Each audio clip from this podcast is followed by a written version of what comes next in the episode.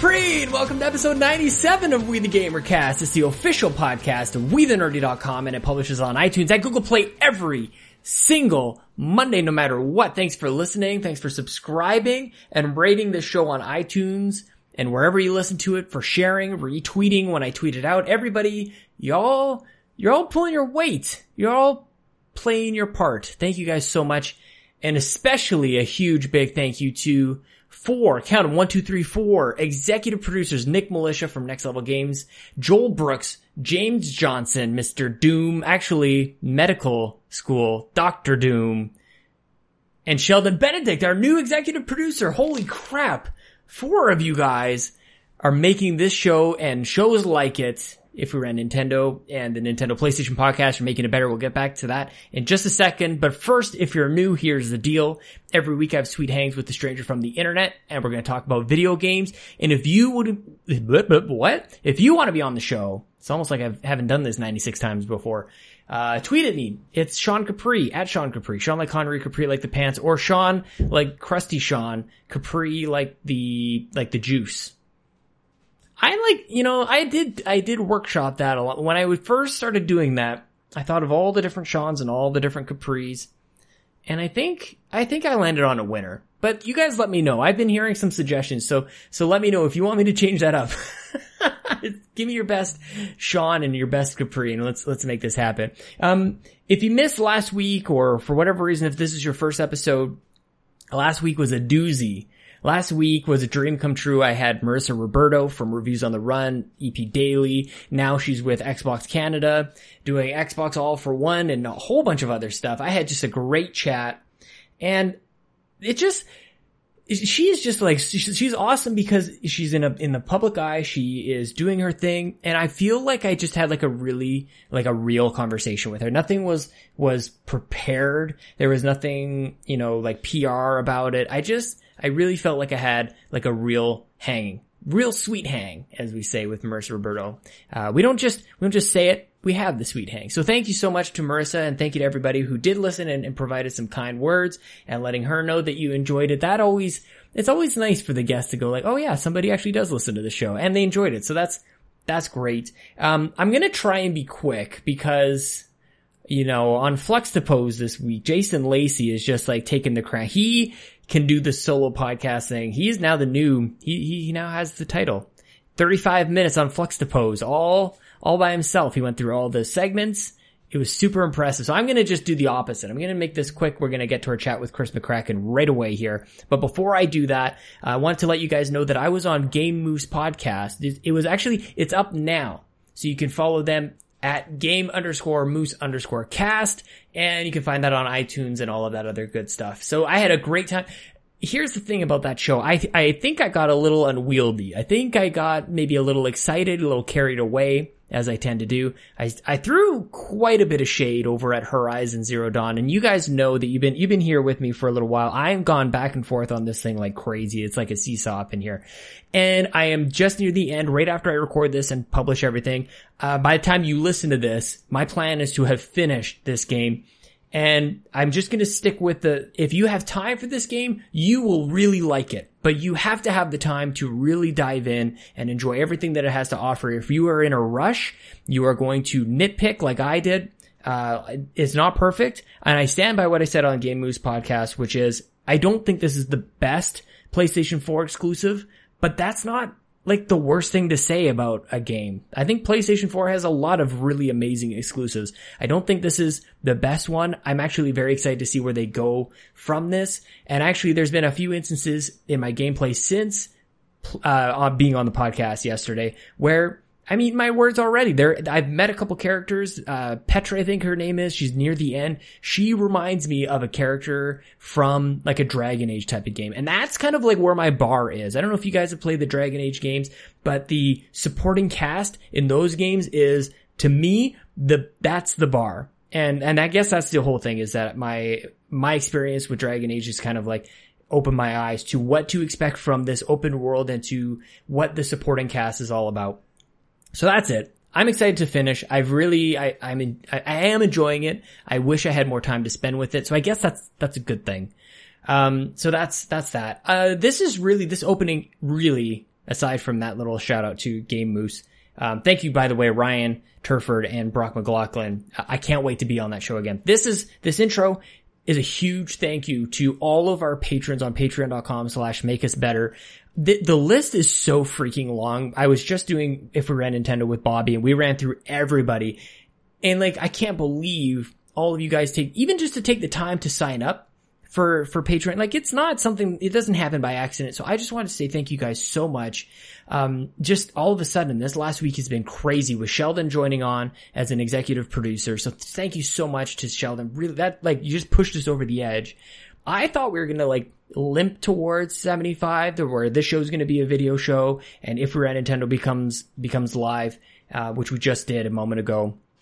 And then we've got Seamus Mullins, Mitchell Popish, Todd Oxtra, Andrew Semichek, Big Marky P, Andy Penizek. Like, you guys are actually, you we've leapfrogged 75. So this show will be video in just a couple weeks. Um, I'm gonna actually push out the episodes that have been recorded at this point, and then anything new we're gonna do videos. So thank you so much to Antonio Guillen, uh, for working on a little bit of video stuff. This is gonna, it's gonna look good. We don't want to just make it on video, I wanted to make it look good as well. And so you have this intro. You can see I look all over the place. My hands are wailing all over. So that you'll get a little inside peek there. So thank you guys so much once again. Sheldon Benedict, Seamus Mullins, Mitchell Popish, Todd Oxtra, Andrew Semichek, Big Marky P, and Andy Penizek. Thank you guys so, so much. You have no idea. It means the absolute world to me.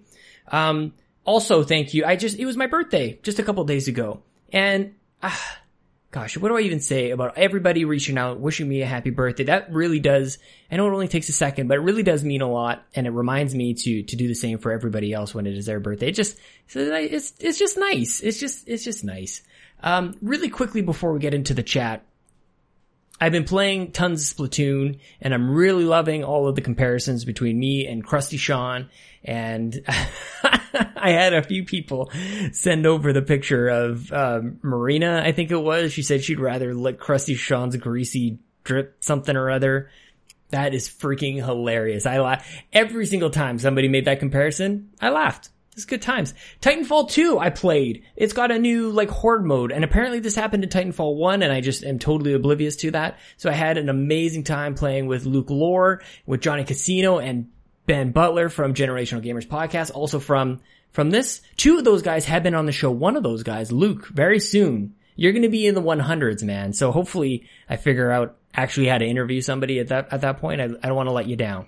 But, uh, Luke has been amazing gaming with you lately and, uh, just get to know you, man. It's been, it's been awesome. So I want to, you know, we've had our conversations on Twitter and I want to have a one-on-one Luke Lore, everybody. He's gonna, he's gonna come on here. And as I said, I've been playing uh, Horizon. I'm going to be finished that. It'll be good to to just have a game done. Really, I don't think 2017 I've done a whole lot of that. Maybe Little Nightmares, and I haven't. I'm nowhere close to finishing Zelda. So, so that is that. Okay, let's get into it. My guest this week is Chris McCracken, and I just want to say that the finally the MTTG curse is broken. The Married to the Games curse is broken because I I had a chat with Ed Placencia a while back, and my Skype recorder was broken, and and it it saved it, and then immediately deleted that file. And of course, that was the week that I didn't run my backup. I usually got OBS recording everything. It's not the best quality, but at least it would have been there, and I totally didn't do it. So, and then when I had uh, Gabe Patillo on of course, I showed up to his hotel room, as creepy as that sounds, uh, and I didn't have the right cable. I've got like this weird, I don't know if it's a 3DS cable. Anyway, they, they were talking about all these failures when Chris was talking about being on this show and it just brought everything back. And I'm like, I just wanted some time and space. I thought like time would heal all wounds and there it brought everything back. All the, it's so traumatizing. You guys don't even know when, when you, when you have somebody that you look up to and then you just fail miserably right in front of them. And then they remind you about it half a year later. Goodness gracious. But this is good. This is a really good chat. I'm so glad that we had Chris McCracken on. I'm going to have to have Ed Placencia back on if he would do that. I would love to have him back on. And, uh, he, so let's get right into it. Here he is for Married to the Games, Chris McCracken.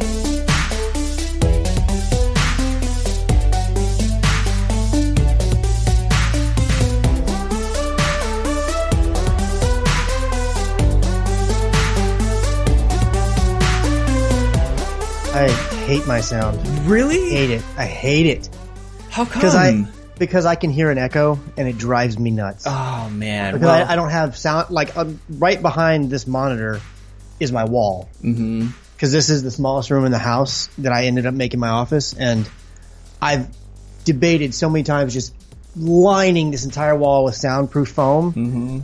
But then, especially when we decided, okay, we're going to sell the house, it's like I just don't want to make the investment right now. It doesn't make sense. It's not going to look good to people viewing the house, wanting to buy it.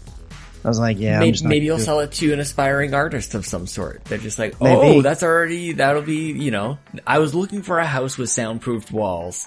And It's this is it. Finally, I landed on it. It might be. You never know. Can you imagine? I get a chance once a year through my work to do um, interviews with radio stations, and and typically what they'll do is they'll they'll hide you away in like this in just a just this little studio, and it is- mm-hmm.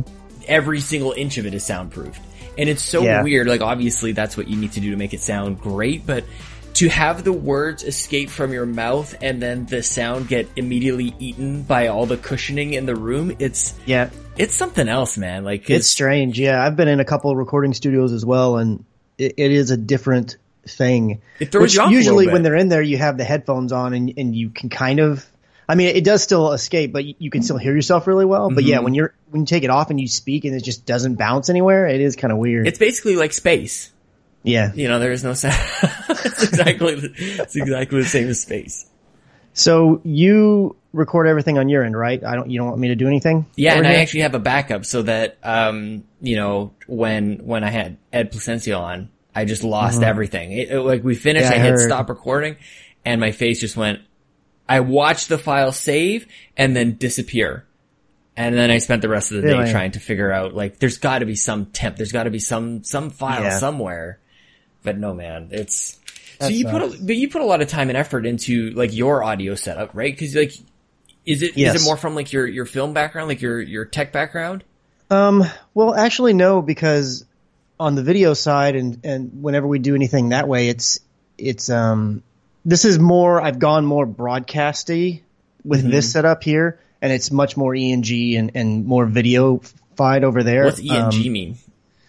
uh, well, the actu- I always forget what the actual Mm, of course, ENG. acronym ENG. say. It's so, so used to it, but, uh, it basically means like run and gun kind of stuff, like Oh, new okay. style where you just have a boom and a guy running over and he's like doing this real quick, just just to get the. That you just need the audio. Mm-hmm. Um, there's not very many times that we record actual audio that's not a voiceover after the fact Mm-hmm. for video, um, and so then we're in a you know quasi studio.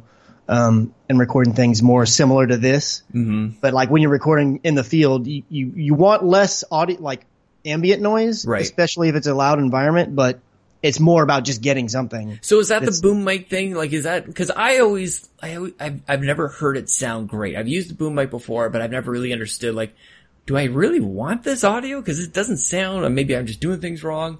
Like, what is it? So you mean like when you're doing um, video stuff and Yeah. using a boom mic? Is that or what you're talking like, about? well, Like I where it's at overhead kind yeah, of the stuff like overhead. that? Like, like, how Yeah. good could that possibly be? It can sound pretty good. It all depends on the mic. There's multiple different kinds, and then if you're in an outside environment or a particularly loud environment, it's all about the stuff you put around the mic to deaden the sound. Mm-hmm. Oh, okay. So what do you got there? What's your mic? Uh, this is an Electro Voice RE320, um, and this is just the a sock thing that came with it. This, originally, I just had like a little stand that sat on my my desk, and I would try to not touch my desk because I didn't have any kind of I had vibration to stop the vibration. Yeah, yeah. Um, and I, I had a pop filter that was attached to it. And I think pop filters are actually better than this, but I moved to this because it was just so much in this little space. My desk isn't huge. And I was just like, I just, no. And so Mm-hmm. I got rid of it. And this is a, this is a dynamic mic. Um, what does that mean? So, um, a condenser mic like the Yeti or Yep. anything like that, they're much more sensitive. And that, yeah. So they pick up, they're better for like if you're playing, if you're playing like an acoustic guitar or something like that, they're better at picking those sounds up and they're, they pick up more true to what your actual voice is. Okay. Dynamic mics though, they, they, um, they have a much more specific pattern. So like if I'm talking right here, you can probably hear me pretty well. But then if I move over here, you probably can't hear me. very Oh yeah, well. totally. Well, whereas with like the Yeti, even if I was over here, you're probably going to still pick me up because it's getting everything. This is I like got a small little cone where it picks up audio really good right here, and then outside of here, it helps to reduce it. That helps reduce like room echo noise and stuff. And a lot of broadcast studios use c- dynamic mics just because of those effects, Right. which they do a lot of other things because they have a huge soundboard and applying all this compression on the fly and all that crazy crap. Um, but I just wanted the more I've dug in audio, which audio is the stuff that I understand the least. And I still, even to this day, I feel like I don't really understand audio. I know you enough to uncover, be you're like, holy crap, Yeah. there's way more here than I thought. I know a little bit to be kind of dangerous with it. Uh huh. So like I've what I have for our podcast stuff is probably a slight overkill maybe, but I'm just so anal about it and since I Mm-hmm. know I don't know enough, I'm always wanting it to be better and better. Well, I said the same to Gabe. Like your your guys' show does sound like A plus, and you've landed yourself in a show where like that was the focus from the very beginning. Abe, obvi- Gabe obviously comes from an audio sort of like back like musical background, and then and Timothy Hall I think was the one who's doing all the madness over there too, and then you come in with your technical expertise and like. There was no other way that the show was going to be produced other than at a, like an A plus level. So like, are you, are you involved at, on the show with that or is it still mostly Gabe As far as the edit part goes, Hmm. yeah. So, um, as I'm sure, I think you're aware that we all record our own audio separately. So y'all make your Gabe- own. Yeah, so Gabe does similar to you just mentioned earlier, where he records a master track over the Hangout or Skype, whatever we tend to be using it at the moment. Um, that'll have all of our audio feeding into that as Mm-hmm. like an ultimate backup in case it all goes kaput. Um, but we each record ourselves individually and then we upload them later on, and then it's either going to be Gabe editing or it's going to be Ed. It just depends. Mm. I'd say most of the time it's Gabe.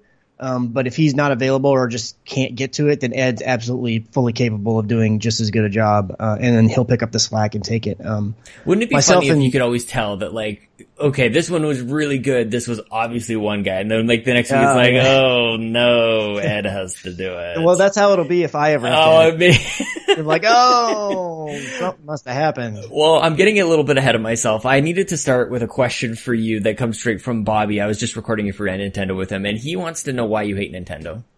I don't. I don't hate Nintendo. okay, I don't hate Nintendo, but here's the thing. So I have nostalgia for Nintendo, like because I had the NES, I had the SNES, I had um, I had the Nintendo 64, and that was the last Nintendo console that I bought. I didn't. I never had a GameCube. We did have a Wii for a short time when I, me and my wife got uh, married. She had a Wii Because everybody So- had a Wii. Yeah, everybody in the world. It's like had a everybody had a Um, microwave. uh-huh. Had a Wii. And then I gifted that to my nephew, and we didn't get the Wii U. She kind of didn't really care one way or the other. She Mm-hmm. really just got it because she, like everybody, like, oh, I want to play the dance game and play the bowling Mm-hmm. and whatever. So when the Wii U was around, I was like, are you wanting this? And she's like, ah, no, I'm, I'm kind of over Mm-hmm. that, whatever. Um, and so what I don't, okay. Here's, here's what I don't like. And this, it's really weird because what I'm about to say pretty much only applies to the gaming world. right. It doesn't. I really don't apply this standard I'm about to give you to technology or cars or any other thing. And I don't know why it is. It's, maybe it's just because gaming is my main focus. I don't know. But I don't like what I perceive as arrogance. hmm I don't like that. So, So, like, coming when- from a company. Yeah, coming from from, a company like from the gaming company, but a mm-hmm. studio, a platform holder, a developer, whatever it is. Mm-hmm. I don't like that. Not saying that sometimes it's not due because they've you know done a great job, but I'm just saying I don't like it when people get go on to the level of arrogance, in my opinion. Mm-hmm. So you see Sony, they had the whole, they were on flying high with PS2. PS2. And then PS3 comes out and they're like, you'll get another job, 599 US dollars. And you know what? The market was like, nope. Mm-hmm. And then they were made to eat humble pie. And they were like, oh, geez, you know, and, and they really turned it around and became all friendly again. And then there can be debate whether they're starting to revert back to old Sony right now and blah, blah, blah. But they, they kind of like made amends. They're like, okay, okay, sorry. Microsoft had the same thing. They like I they know. 360, and then then Xbox One comes out. They're like TV, TV, TV. You know, we can't just remove the Kinect. You can't turn off DRM. You can't flip a switch. Then when they do, they remove the Kinect. They flip a switch because people are like, nope. Mm-hmm. So then Nintendo comes out with the Wii U and just, you know, all their weird stuff that they do, which I understand, you know, they're Nintendo, they can have their own thing, but like no real online. I mean, they're starting to get into that now. And just all the little things, you know, like region locking, all this crazy stuff. And I feel like they've never apologized or ate humble pie or been like, ah, oh, sorry about that, you know, guys. And they're, and I don't feel like their fans, for the most part, hold them accountable. I just oh. don't. I feel like they're like, oh, we just love you, we just love you, anything Nintendo, anything Nintendo. and I just, I, it drives me up a wall. Now, I, I will say, mm-hmm. I feel like they are turning a corner now, mm-hmm. and so that's good, you know, because the Switch is, you know, it's bringing on online capability. You know, it's it's a console that everybody likes. They're getting doing their best, it seems, to get back on board with third party and everything. But I just feel like every gaming company that gets arrogant, they get humbled, they apologize, and they mm-hmm. move forward and try to win the good graces. I feel like Nintendo never does that, and it's just like, why don't y'all just come out and say like, man, our bad here's that Super Mario that you've bought 18 million times. We won't charge you this time. Mm. I mean, come on, just I just don't like that they. It feels to me like they've never. They've always been like, we are Nintendo. You do what we say, and I just don't like that. Mm-hmm. That rubs me the wrong way. And on top of that, real quick, sorry. No, no, that's right. No, no, no. You keep going. Their games in particular, just at this stage in my life, they just don't appeal to me, mm. and that that's not. A, that's not a negative to them. Like I dislike them because their game. I don't like their games. It's just I just don't gravitate to Mario Kart. I don't grav- gravitate to Odyssey, and they don't interest me. I'm not like, man, I want to drop three hundred dollars so I can play that. Mm-hmm. There's not well, enough of those that, experiences. That's really the biggest thing, and it's funny that you were kind of talking about like the the arrogance thing. It almost like I wonder if if Nintendo isn't so much arrogant as they are ignorant. And I think that it's just like because they turn a bit of a blind eye to that. So like there's a fine line I think between the two.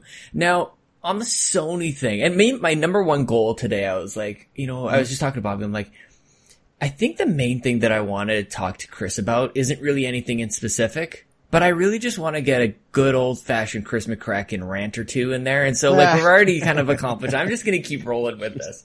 Like, um, okay, so I've got to wait to, to get into that in a little bit, but I want to talk, I want to stick on this, this Sony thing because mm-hmm they are so far ahead right now. And you kind of, we talk a little bit about how like maybe they're and returning to their old ways. Yeah. And, and we've seen how that can bite companies in the butt. Mm-hmm. But even with all of that considered, and we know how history repeats itself, I could still see them going full bore arrogant for like PS3. Oh yeah. You're going to get a second job. And for some reason, Chris, like I feel like it could still work out for them. Like they are just that far ahead. Okay, do you mean this generation? Like now, like they could come out, I don't know, do something really stupid and it would mm-hmm. just be it would be totally fine. And it's actually pretty similar to, and I think there's an, an, element of this in fanboyism on every console where yes. people are just like defending it to the death and they, they don't really compare things equally because mm-hmm. it, it's impossible to really make things totally equal. But though, and you don't want that anyways because totally. there's really, you want some deviation and some differences. Yeah, yeah. man. I, like, I don't know what it, what it would be. Maybe, maybe they just announced like, what, look, uh, out of nowhere, PS5 uh, mm-hmm. is coming out this Christmas. It's $550. Although I guess what I'm trying to say is that on the PS4 is really where they're finding their success and they could do whatever they want or even not do what the fans want a lot. They can just make you not be able to change your name. And yeah. it doesn't seem to matter. They can have throttled download speeds because it adds to the stability of their network and it doesn't seem to matter. Like, do you get that sense that they are that far ahead that it, it maybe this time around they can get away with the ultimate arrogance. So I think um, this generation, without doing something, some colossal screw up, yes, I, I would agree with you. They're mm-hmm. they're not. They don't have to. They're not going to be knocked down. Yeah, this man, gen. Like, I just don't see it. It's not going to happen. And so, it, with you know, whenever they get any company, um, but specifically, I'm speaking in the gaming world. Whenever mm-hmm. they get very strong and very popular and very, you know, up in the numbers and all that kind of stuff, they all start to switch back to being arrogant. It's it's going to happen with Sony. It, it is going to happen, and when it happens, next generation, especially if Microsoft keeps, you know, pushing the gun like they're doing and making all these customer facing, forward facing good decisions, mm-hmm. it's going to flip again. It's because at the end of the day, the whole power argument really isn't that important. Mm-hmm. It, I mean, it, it is important in in the sense that people who gravitate more towards like Xbox and PS4 or PlayStation, we'll just say to keep the generations sp- not specific, they gotcha. like those types of experience. Those tend to be in the console world the strongest mm-hmm. offerings. But like when you look at Nintendo, the people who love Nintendo, they've never had the most powerful console. It's more about just creating great stuff. So the fact that if PS5 comes out and it like leapfrogs Xbox One X by a ton, Mm-hmm. sure, that's going to be stuff that the fanboys can throw around and, oh my gosh, look, best console ever, take that, Microsoft. yeah." But at the end of the day, Suddenly it's power the, will matter again. yeah, it's about the experiences and it's about what these companies provide. Mm-hmm. And right now, and actually for the last couple, like year and a half at least, maybe even two years, Xbox has been killing it with all this stuff. Yeah. They have just been bringing it, the whole backwards compatibility stuff. People are loving that. And the fact that they said another thing, they're like, oh, we can't do it. And then they find a way to make it happen. Mm-hmm. And then saying that, you know, Kinect's not required, dropping the whole online DRM, even though that could have led to some really cool stuff too that probably will come around next generation. Do you think I mean, so? just, Do you think that Yeah, we just whole- weren't ready for for what they were pitching? the the the yes in the short term. Mm-hmm. um, the the one thing in particular that i mean is the whole game sharing library thing which there's ways around doing a version of that now Right. on both consoles quite frankly. But it's a crazy big workaround. It's really not very secure if you're not doing it with somebody you super super trust. And so the whole like if you, if I could be like everybody under my house can just log in and play my games and, and it, they don't have to be in my account and they're just because they're in my family plan or whatever. That was going to be a really awesome that thing that Microsoft could do because of their whole always online checking, blah blah blah blah blah. Mm-hmm.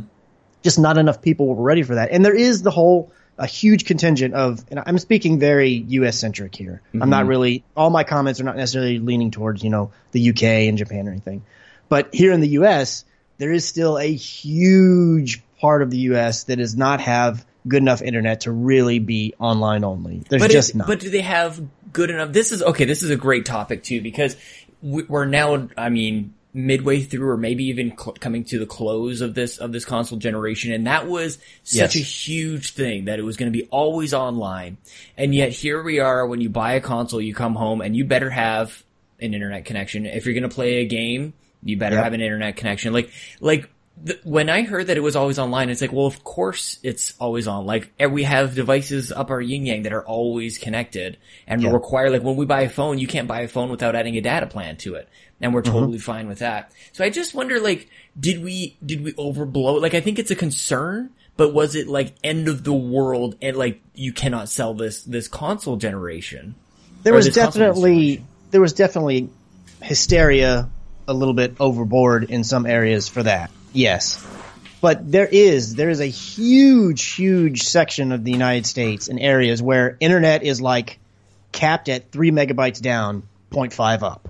I mean, mm-hmm. there's huge swaths of the United States, and there, another problem with the United States is there's a lot of areas where there's no competition. There's one provider, and they may have data caps, and they may have all this mm. other stuff that's which for just pinging a server is not a big deal, but like in terms of like going all digital and and getting constant like 20 gigabyte download day one patches and all that stuff, that's going to be a problem for those people. Mm-hmm. And they're only going to be able to, it's going to, what it's going to do is it's going to make it to where, man, I can't buy the three games this month I want because I may all have 30 gig day one patches and that's going to put me over my get, my data cap limit and I can't mm-hmm. do that.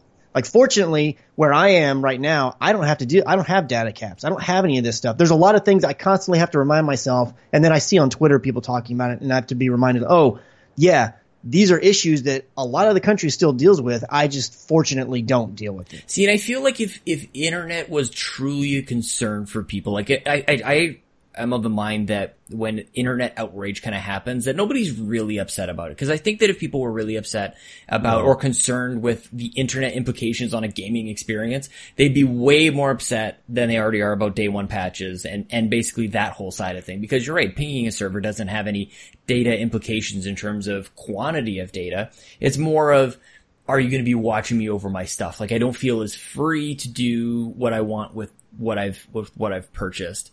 And so like I'm wondering like do you what do you think is if you if, let me just off the top of your head mm-hmm. PS5, Xbox 2 or whatever. Like what Yeah. what are we even looking for now? Because it seems like the Xbox One X is being met. I think there's a, a group of people who are excited about it. I'm pumped for it. I, I think power will matter more than people think.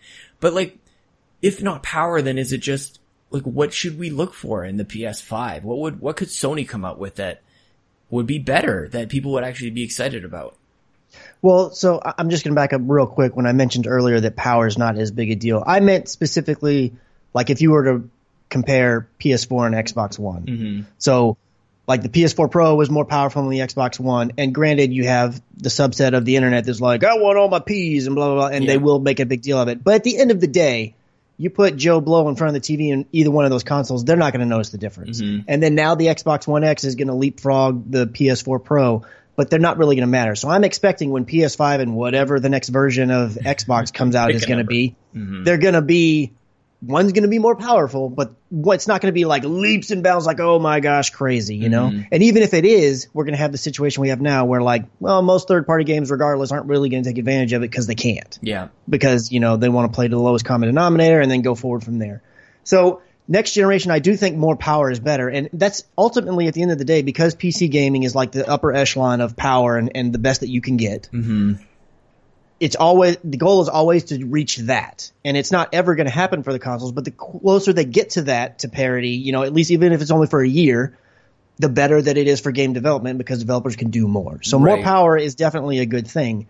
But outside of that i feel like all of this online only stuff is going to be completely embraced. Yeah. digital download stuff and digital ecosystem completely is going to be completely embraced. And i really think that right now, while it doesn't make a ton of sense, the whole PlayStation Now thing, in a couple of years, if when they really shore that up where latency is almost nothing, I feel like that could be a really good thing. Mm. Like right now and in most of this generation, it's looked like a really bad investment for Sony because they spent a lot of money on it. And for a lot of people, it really doesn't work very well. Yeah. Some people it does, but a lot of people it doesn't. But when internet gets to where it is just so strong that latency is really not much of an issue, mm-hmm. that's going to be the thing that in all facets I think is going to work really well. Because at the end of the day, I think the more that you can move away from having your data locally and having large amounts of storage locally, whether it's your computer that you're doing your work on at home and all that stuff, that you it can all live on a server somewhere and you can just access it. Mm-hmm. I feel like that's the ultimate goal that every um, consumer area wants to get to. Now So that that's do you dangerous. think we're, we're close to like. Do you think we're like the next generation? Is it possible we get a discless console that we Oh, have yeah. like no optical drive? Like that they. I sort of expected that with with uh, Nintendo. Actually, I mean, we technically we got a discless drive, but I I, I meant physical media for that. Yeah, Like, yeah. yeah, like are- are we that close? Like, what if what if PlayStation Five launches in a year and a half? Do they go discless? Is that even? I feel like that's not even a Mm-hmm. I, possibility. I, I don't think that that's a possibility for the next generation, Mm-hmm. but uh, I, I could see it within two for sure. Mm. I, assuming consoles will live that long. You know, you, that's the other thing you never really know. I mean, I'm one of those people that thought did not think consoles were dead when they were doing it, saying it all right before PS4 and Mm-hmm. all that. But you never know what's going to happen. Um, but I feel like I feel like the key factor in getting rid of optical drives and physical media period is not is going to be price. That's the Right. main factor. I mean, you have the subset of people like two of the guys on our podcast are very much this way they like physical because they want the box and they want to be able to hand it off and they want to put it on the shelf and all this kind of stuff. And there's mm-hmm. definitely a huge subset of people that like that stuff. But there's more and more people growing like me that's like, I don't want to, I don't want all the clutter. Yeah. I don't want to walk over and have to swap out my games when I want to change. I just want to Isn't switch to my hilarious? dashboard, move this game, and then go. like I don't want anything physical. I don't want physical movies. I don't want physical games. I don't want physical music. I don't want physical hardly anything. Mm-hmm. I just enjoy the streaming model or the download model or whatever. Um, and I feel like the more that I feel like the computer market is going more and more less physical and Yeah. has for many years. So, So it's just now. inevitable. It's going to move down to like televisions for like movies and, and gaming and everything like that. It's inevitable. It's going to happen. But at the time, right now, Sony and Microsoft and to some extent Nintendo, they can't make their digital offerings undercut the physical offerings that the stores offer because course. Mm-hmm. they need the stores. And so until it gets to a point where they can really say GameStop and Best Buy, we don't need you, it's not going to go below. But once Mm-hmm. it does and they can offer deep discounts like Steam does, I think that'll be when it all switches over, and then you'll definitely see stuff without any disk drives or or uh, you know SD card slots Mm-hmm. or any of that kinds of stuff. So when we take this to the nth degree, I think what ends up happening in the future, this is a future that we should actually maybe be a little bit more afraid of because the digital future means, like you said, lower prices, which means these crazy flash sales, which means we're all buying 12 games at a time, which means our backlogs are mountains high, which means we're all going to be suffering from uh, game uh, decision paralysis. And then next thing you know, none of us are playing anything. This is Yeah. maybe we may be damning ourselves. This is like the uh, artificial intelligence version for for game where we're just we're all going to be extinct and nobody's going to want to play any games. I wanted to ask you, Chris, about this. You mentioned before how you grew up with Nintendo, and then Yes. like at some point, like after the sixty four, there was a switch that happened. Pardon the pun. Yeah. What what was it? Was it like Metal Gear Solid for? you? Because I remember that for that or Final Fantasy, like those were two massive games that you saw everywhere. That like, oh man, I don't want to, I don't want to play this baby Mario game anymore. Like I'm curious, or this Kirby that I'm playing. I'm literally wearing a Kirby shirt right now.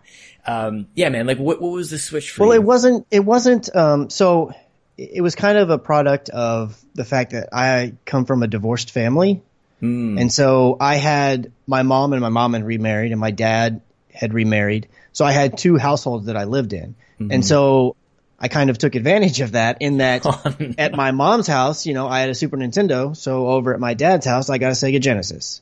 And at my mom's house, I got a Nintendo 64. So at my dad's house, I got a PlayStation. And it wasn't like a, oh, I see these games and I want to move on from Nintendo. I was, I never got to a point where I was like, man, this Nintendo stuff is baby junk. And I still don't think so. I mean, it, it definitely, it's very charming. I think Nintendo does great with their, their IP. It's for what it is. It's like it lives up to that wholeheartedly, and that's a great thing. And I, there's definitely a market for that, obviously. So it was never like I, I got to a point where I was like, this is baby junk and I don't want it. It was more about I just started playing all these different experiences because I had access, and I just started to gravitate one direction. Um, the PlayStation One was I remember I put in a disk drive to that and I started playing it and it had cutscenes that were that were actual video, but I had never seen that on a home console and that's kind of corny nowadays. But at the time that like blew my mind. And then I'm playing this game, I think it was Warhawk. It was a demo disc. And I'm Oh, like flying nice. around and I'm like shooting through these things and it just blew my mind the types of Uh-huh. stuff that I was doing. I was like, wow, this is really cool. And I just found myself more and more wanting to play that. I mm-hmm. wanted to take it over to my mom's house. Of course, I couldn't because you know my parents wanted us to keep the things separate and not be mixing and matching all the time. Mm-hmm. Because I would forget things and leave this here, and I'd want to know where it was, and things would get lost. So I had I found myself wanting to go to my dad's more often just to play my PlayStation, and then I just started gravitating that direction. And, and when I got to the point where I was buying my own consoles with my own money, when was that? Uh, it was PS2 generation. That was Okay. the first one that I bought completely with my own money. Where are no you at that all. time? PS2 is that high school? Uh, when I got the PS2, I was out. Uh, I may have been a senior or I may have just graduated. I'm not sure because I didn't get it like beginning of the generation. I was a little a little bit past. Um, again because I was buying it with my own money.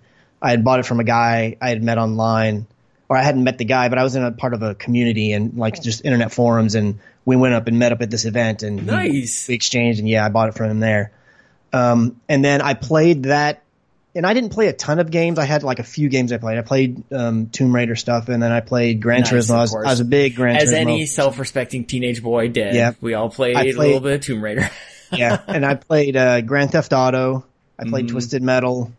Um, and that was pretty much it. I really didn't play a whole lot of. I mean, I have some things here and there, Mm-hmm. um, but I didn't play a ton of games. I wasn't really married to certain ones. There were certain franchises like I really like this, and then Metal Gear, obviously. Of course. those were that was actually the only series where the minute it came out, I was buying that. Like I knew what the release date was. Other ones, Oh, yeah. I may not necessarily know. I just be like, oh, this is out now when you're walking through Walmart, and so I would buy. Yep. Yeah, that was the only series that I looked up and tried to like read a magazine. When does this come out? And I'm gonna go get it. Circle the date on your calendar and everything. Yeah, yeah. I remember walking into the stores and being like, that being the only way that I knew when the release dates were coming up, they'd have like a little like poster board or something on the end Mm-hmm. cap to say like these games and it had the dates. And it would have like maybe five games because Yeah, A, not that many games came out back then, and B, like they didn't, they just didn't even really know. What were you doing at the time? Um, like high school, just coming out of high school, like how were you paying for all these games?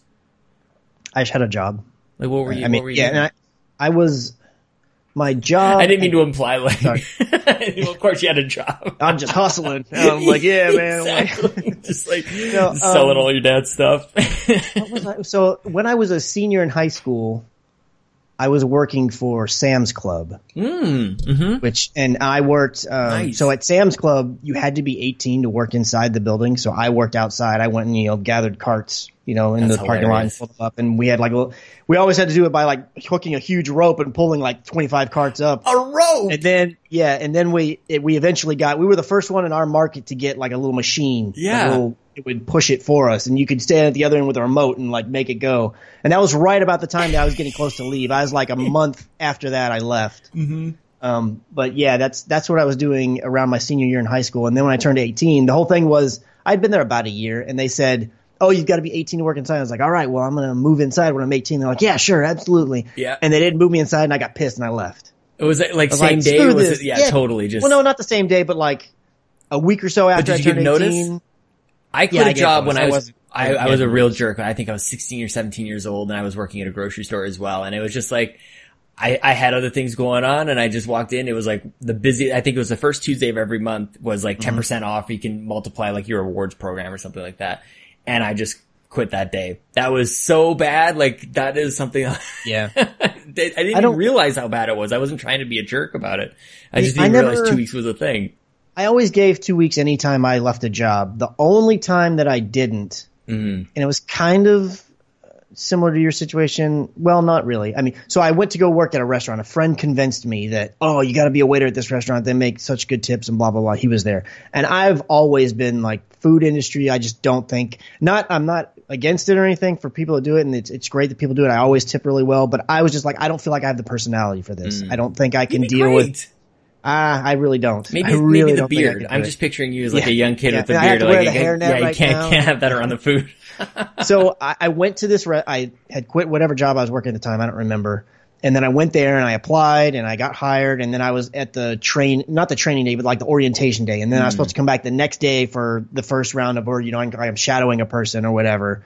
Um, and so I I came up the day I was supposed to start shadowing, and I came up to the parking lot, and I, I got there early because I'm you almost always early because I don't like being late. Mm-hmm. And I got there, and I'm looking, and I looked over, and this guy pulls up and parks like a few spaces down, doesn't paying attention to me. And this guy gets out. I could tell he's obviously a waiter. He had like the the outfit, if you will, and then he, he was getting out his like little apron or whatnot, and he puts it on, and then he just looks over and he goes. And just sighs, and then walked in with this most dead inside and I hate my life look.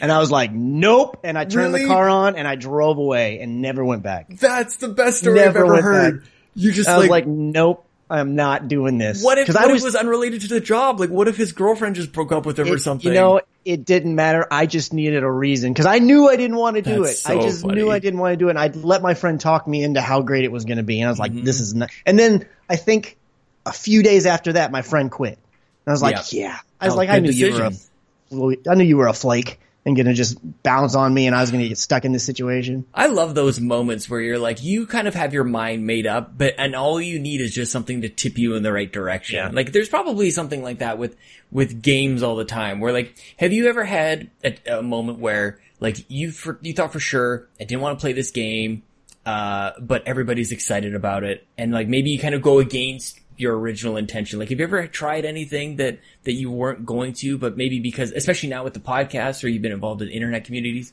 have you ever been pulled like by like the gravity of the conversation to a game that you wouldn't normally have played?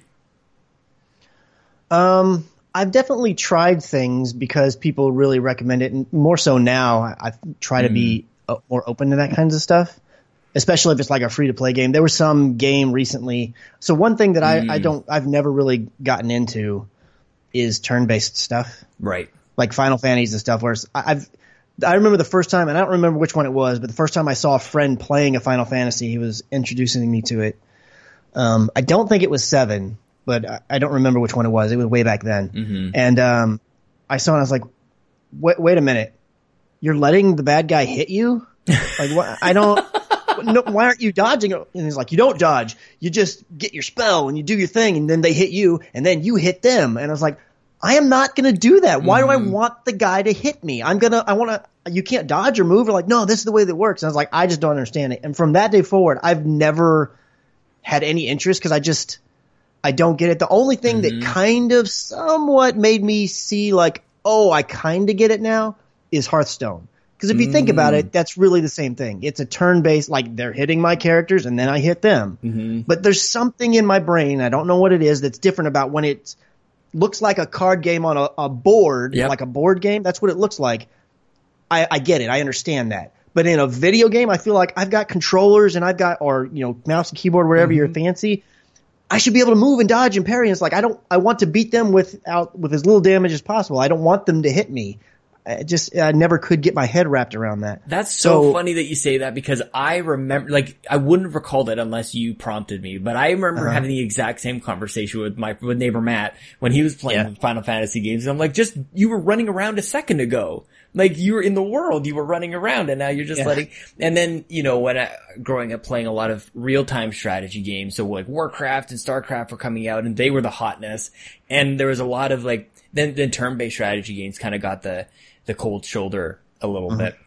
I wanted to talk to you. I'm going to jump around a little bit here, Chris, because you were you were a fan of Married to the Games before you before you showed up. But I I don't Yes. know like to what extent like did you know um Gabe, Tim, and Timothy before the show? Like how did you even get involved? Is this just part of you like searching around for podcasts and being involved with the the online forums that you were talking about before? Like what's the what's the gateway into this? Um, so into Married to the Games community specifically? Yeah, Or- yeah. Because then you started taking it up a level. We'll we'll go through Yeah. that too. Um, I, so like a lot of people really, they followed me on Twitter. Nice. And so Yep, I here. started, I started listening. I went to go check out what it was all about. Um, at the time, I've listened to podcasts for a long, long, long time. Mm-hmm. But when I first started listening to podcasts in the first, geez, I don't know, four or five years, if not, I was almost exclusively tech related podcasts. Oh, okay. So I really didn't, and at the, around that time, you know, I really wasn't much into gaming. Uh, I had kind of stepped away from it for a while because I just had other interests like technology and, and whatnot. What kind of tech are you Um, talking? Like TV, like home theater tech, or like? So my favorite podcast at the time that I was listening to, and my favorite podcast probably of all time, is uh, CNET's Buzz Out Loud. Oh, yep. And Mm-hmm. so it's like j- every bit of tech. Like they would talk about new phones that came out or new hardware. They talk about, you know, Verizon's now offering unlimited data, or they're talking about Skype bought a new thing. I mean, they would talk about anything in the tech world. Mm-hmm. So I really gravitated towards stuff like that. That just gave me all the news. I was a huge reader of like Engadget and The Verge, Oh, and dude, every yeah. day I'm like checking this stuff over and over because I just liked tech. I liked seeing what was on the horizon, what was coming up. Did you subscribe to any tech magazines growing up? I didn't subscribe to any. I never subscribed to any magazines at all because I just couldn't really afford it. Mm-hmm. So I would I would go like to the grocery store maybe every other week if I had a little extra money from you know chores, and I would buy like an EGM or something. But I I wasn't really into like tech stuff when I was younger, and then I never really got into. Even when I got my own job, I just never was like ah. It just seemed. I can just buy it, the few that the one that I want, because I would go to the grocery store mm-hmm. and just like flip through it, and if there's one I really had an article I wanted, then I'd get it. I didn't want to get every one, mm-hmm. so I never subscribed to anything Gotcha. um, so those were the podcasts that I listened to, and then I started when I started getting back into the, kind of the gaming realm. It's like I want to find out there's got to be gaming podcasts, and so I started looking around a little bit. Saw you know the staples like IGN had mm-hmm. had podcasts and whatnot, and then Married to the Games followed me. I was like, all right, I'll check this out, and I started listening. I don't remember. I think it was somewhere in the 30s, but it was right before. It was maybe a month before they decided decided to add the forums to their website Oh yeah. and I'm listening and I'm like, oh, I really like this show. It's it's a lot of fun. These guys seem really down to earth. And then they mentioned the forum. And at this time, like I said earlier, I had been part of different internet forums and stuff, but I'd kind of walked away. I'd gotten burnt out on all that. I was just like, ah, it's just, it's, it takes a lot of work. Yeah, know? that's what I've always like, I'm- wondered. Like, how are people like spending all this time on these forums? And Yeah. like, you, you, somebody will post a question, and I always think it's like just a hail mary that somebody's going to come back and answer. But sure enough, like two minutes later, Yeah. somebody's there with like a detailed response. Like that's a real thing that happens. It Yeah. like okay, let me let me take a step aside here on the forums. Like, what Mm-hmm. role? Like, I, I think that there's different roles that people can play on forums. They're either people who like just read, like they're just kind of like a passive user. Are you? Are you posting solutions? Like, what do you, what do you do on forums? Cause I just, this is a foreign world to me. Well, I don't do it much anymore outside of the Married to the Games forums. I pop in on there and try and engage uh, at times there. Um, but back when I was in to doing internet forum stuff, I was specifically in a realm where I was really into cars at the time, and I had a, a car that I was working on, and I would meet up with friends and race on the weekends, like at an official track, you know, legally and all Nice. this kinds of stuff. So it was all centered around the love of cars and racing.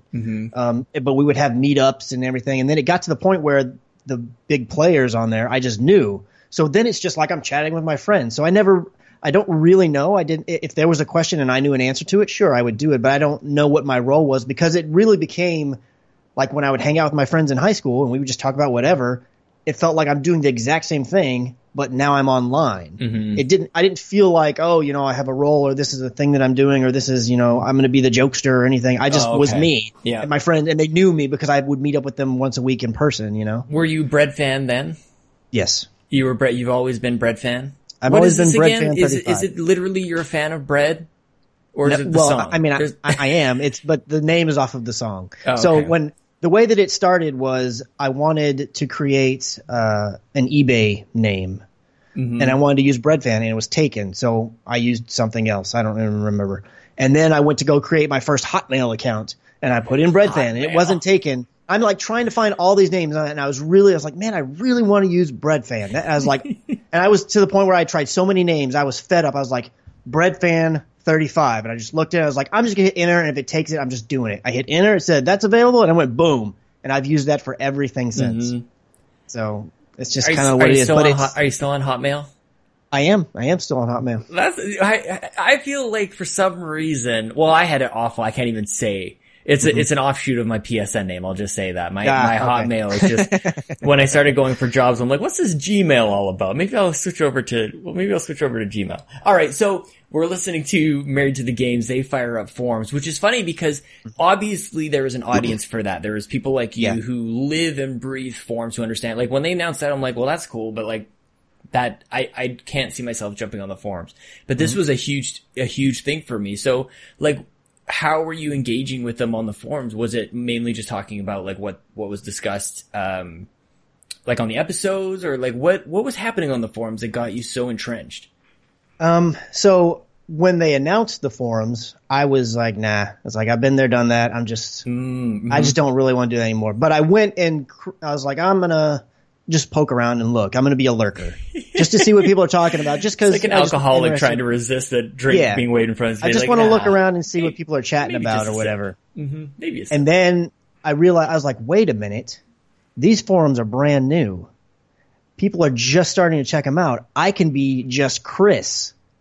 And I can be like 10 years down the road, if this is still popping, I'm going to be that OG that's just like, yeah, just Chris. Cause at work, Yep. the, the company that I work at right now, so the people that are like OG and been there forever, they're just like Frank at blah, blah, blah, or Tim at blah, blah. And I'm over here like CR McCracken and blah, blah, blah. I'm like, ah, this seems so lame. It's like, I want to be just Chris. So that's the reason Really I created funny. an actual identity. And I was still like, I'm still just going to lurk. I'm not really going to post. And then just slowly but surely, I just started, oh, chatting about this and Mm-hmm. chatting about that. And I didn't really focus in any one area. I, I guess if, if I really think about it, maybe my focus was more just talking about games in the general area. Mm-hmm. I didn't do much chatting about the actual episodes, um, in the episode little, um, channel, if you will.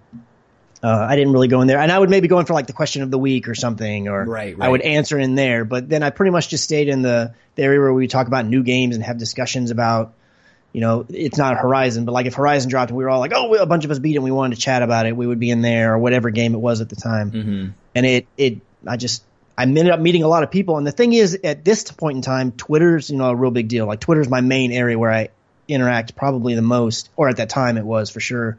Um, so a lot of these same people, then I started following them on Twitter, and it was really that the conversations were just happening a little bit here, a little bit there. It was just kind of like a pick your poison. Wherever the conversation got started, that's where I would go to engage with it.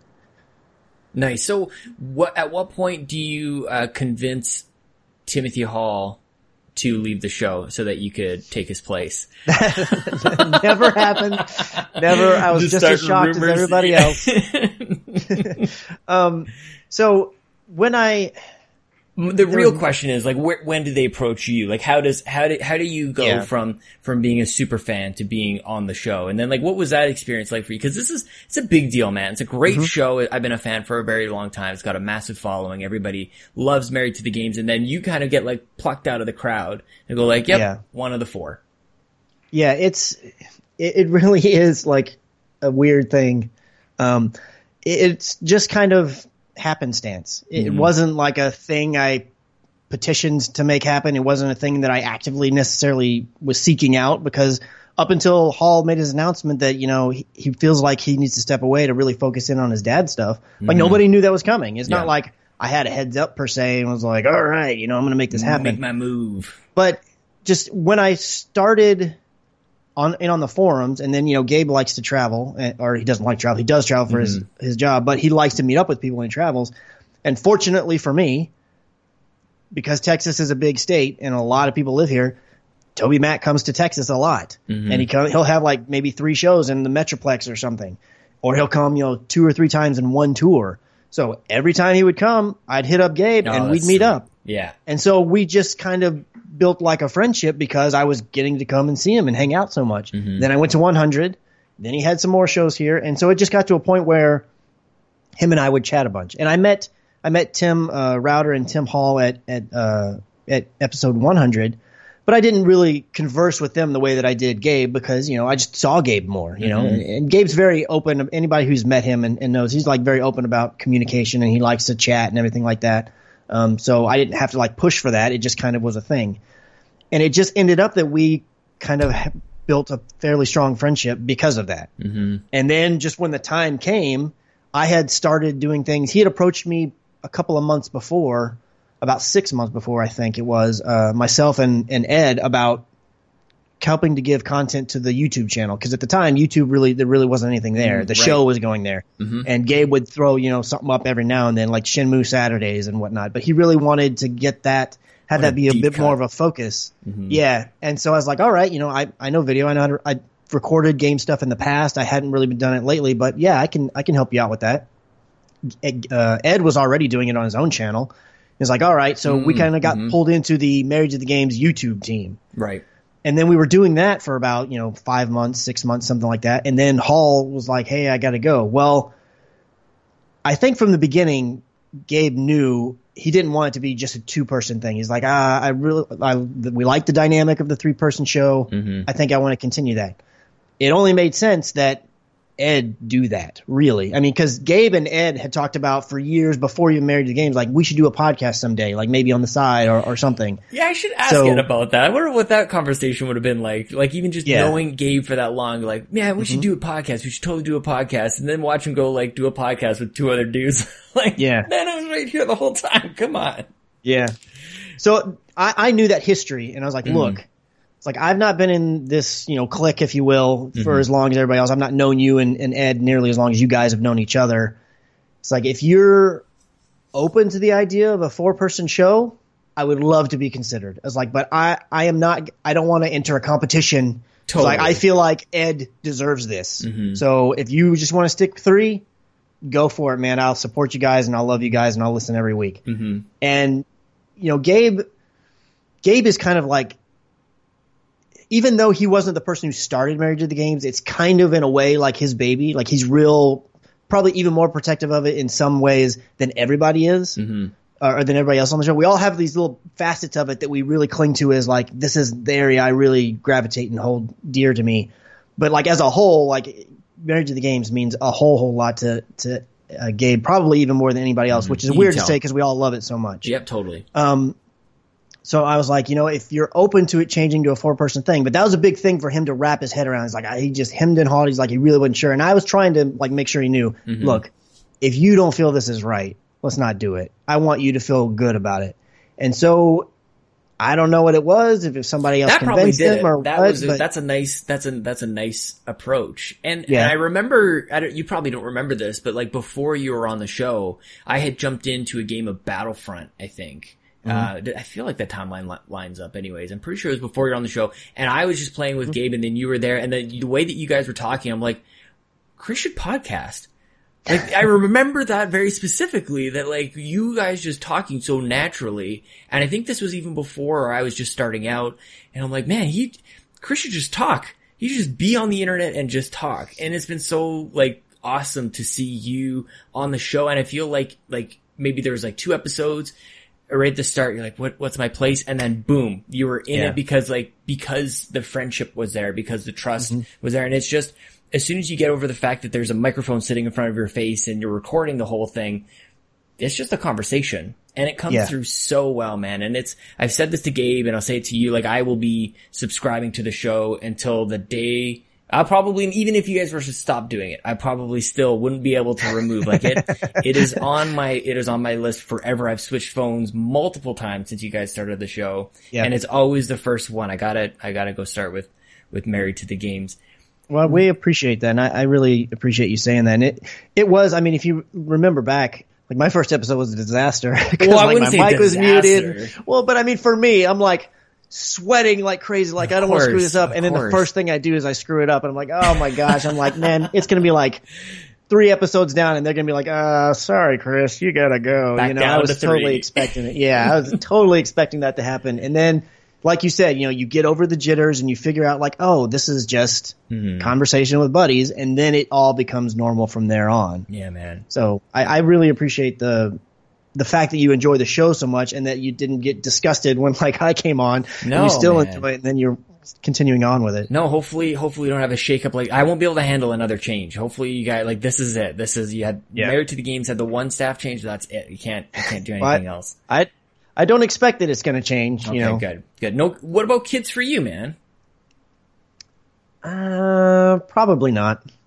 Okay, well that's that's an okay answer. So because when you guys talk about your gaming marathons, I'm like Yes.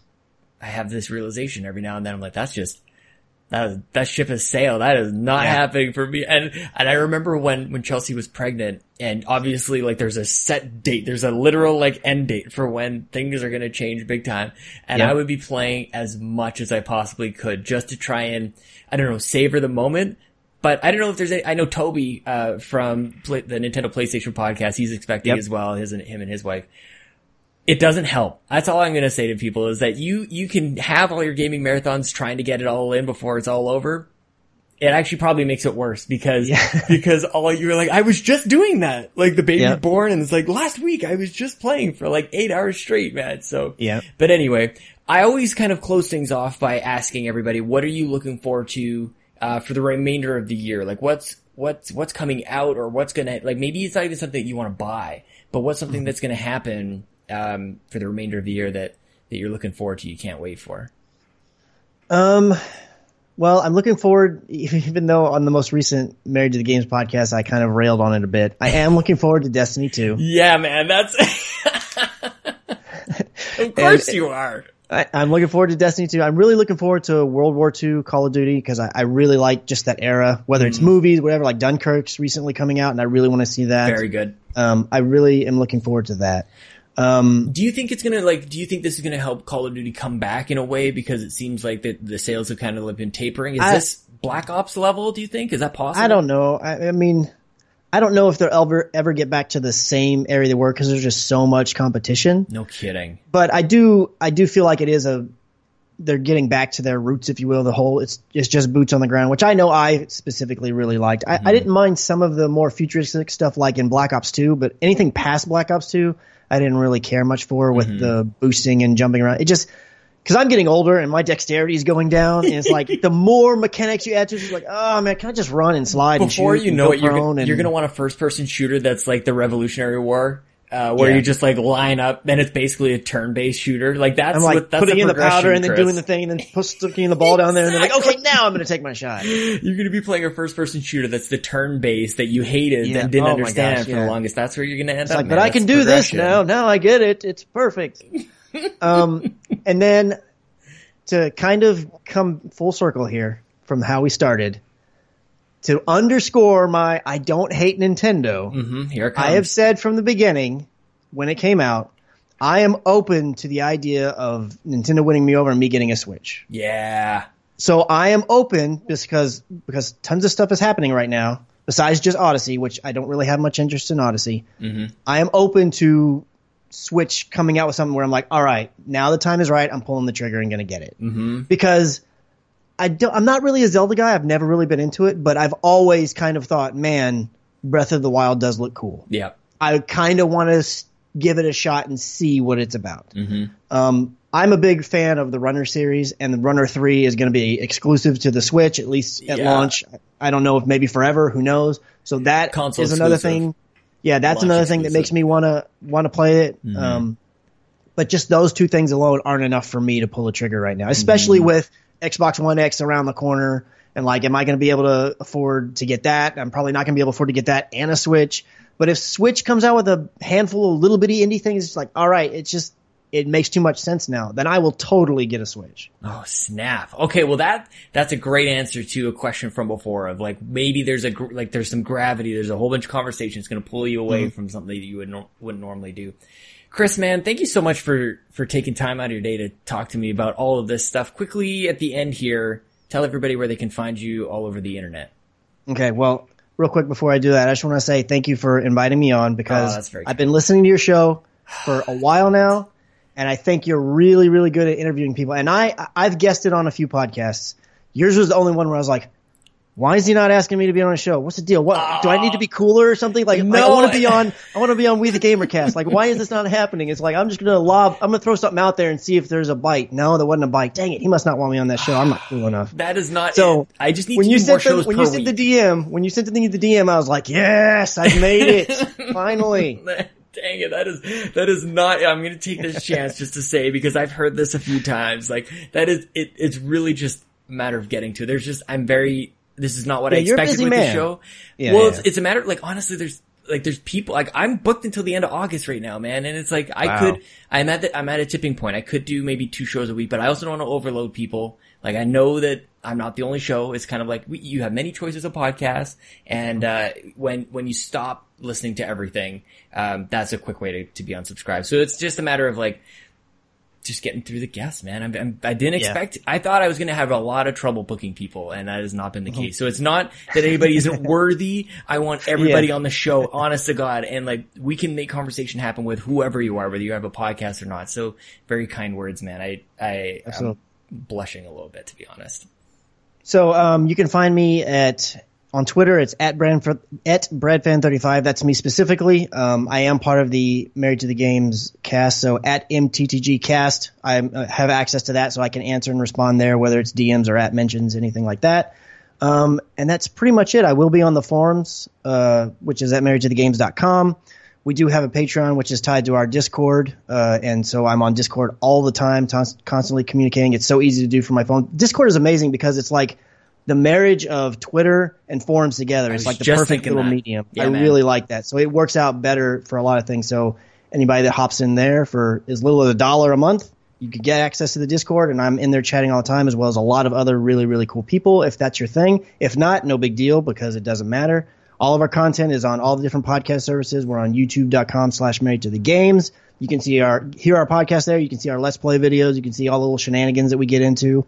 Um, any of the stuff that we do, we appreciate anybody that checks it out. You know, give us feedback, good, bad, it doesn't matter. We just want to know that, hey, people are engaging in a positive community and meeting other cool, positive people because man. the internet really needs that. Absolutely. Well, you guys lead by example. So thank you again, man, for doing this. This was awesome. Thank you.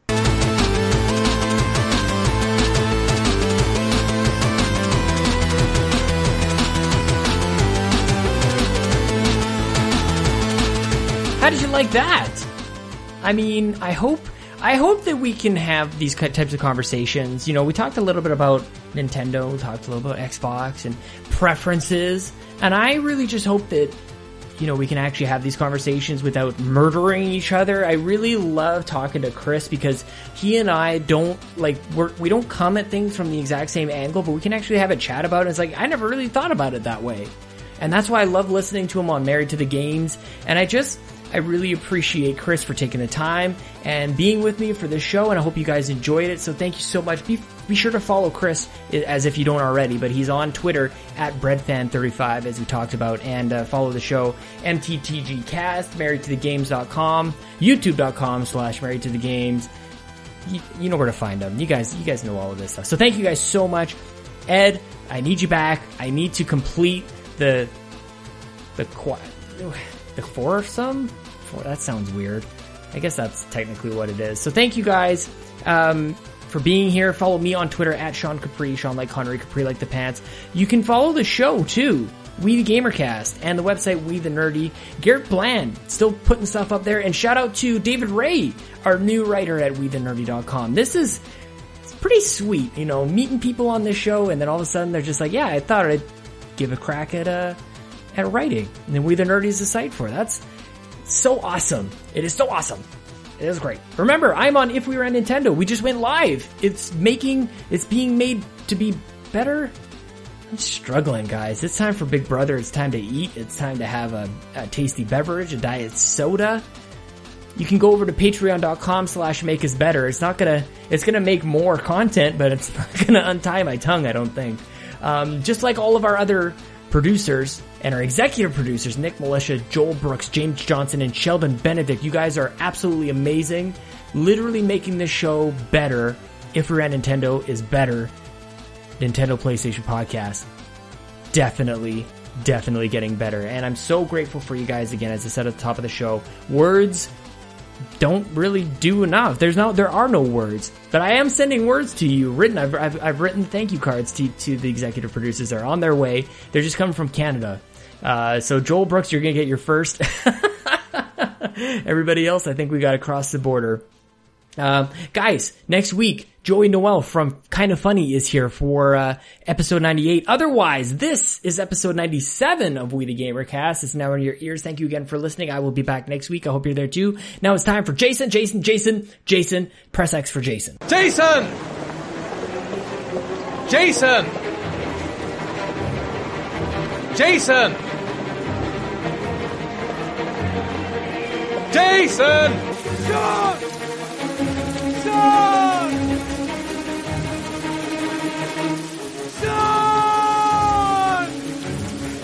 Where are you? Jason! Jason! Jason! Sean! Sean! Sean! Sean! Sean! Jason! Jason! Jason! Jason! Jason!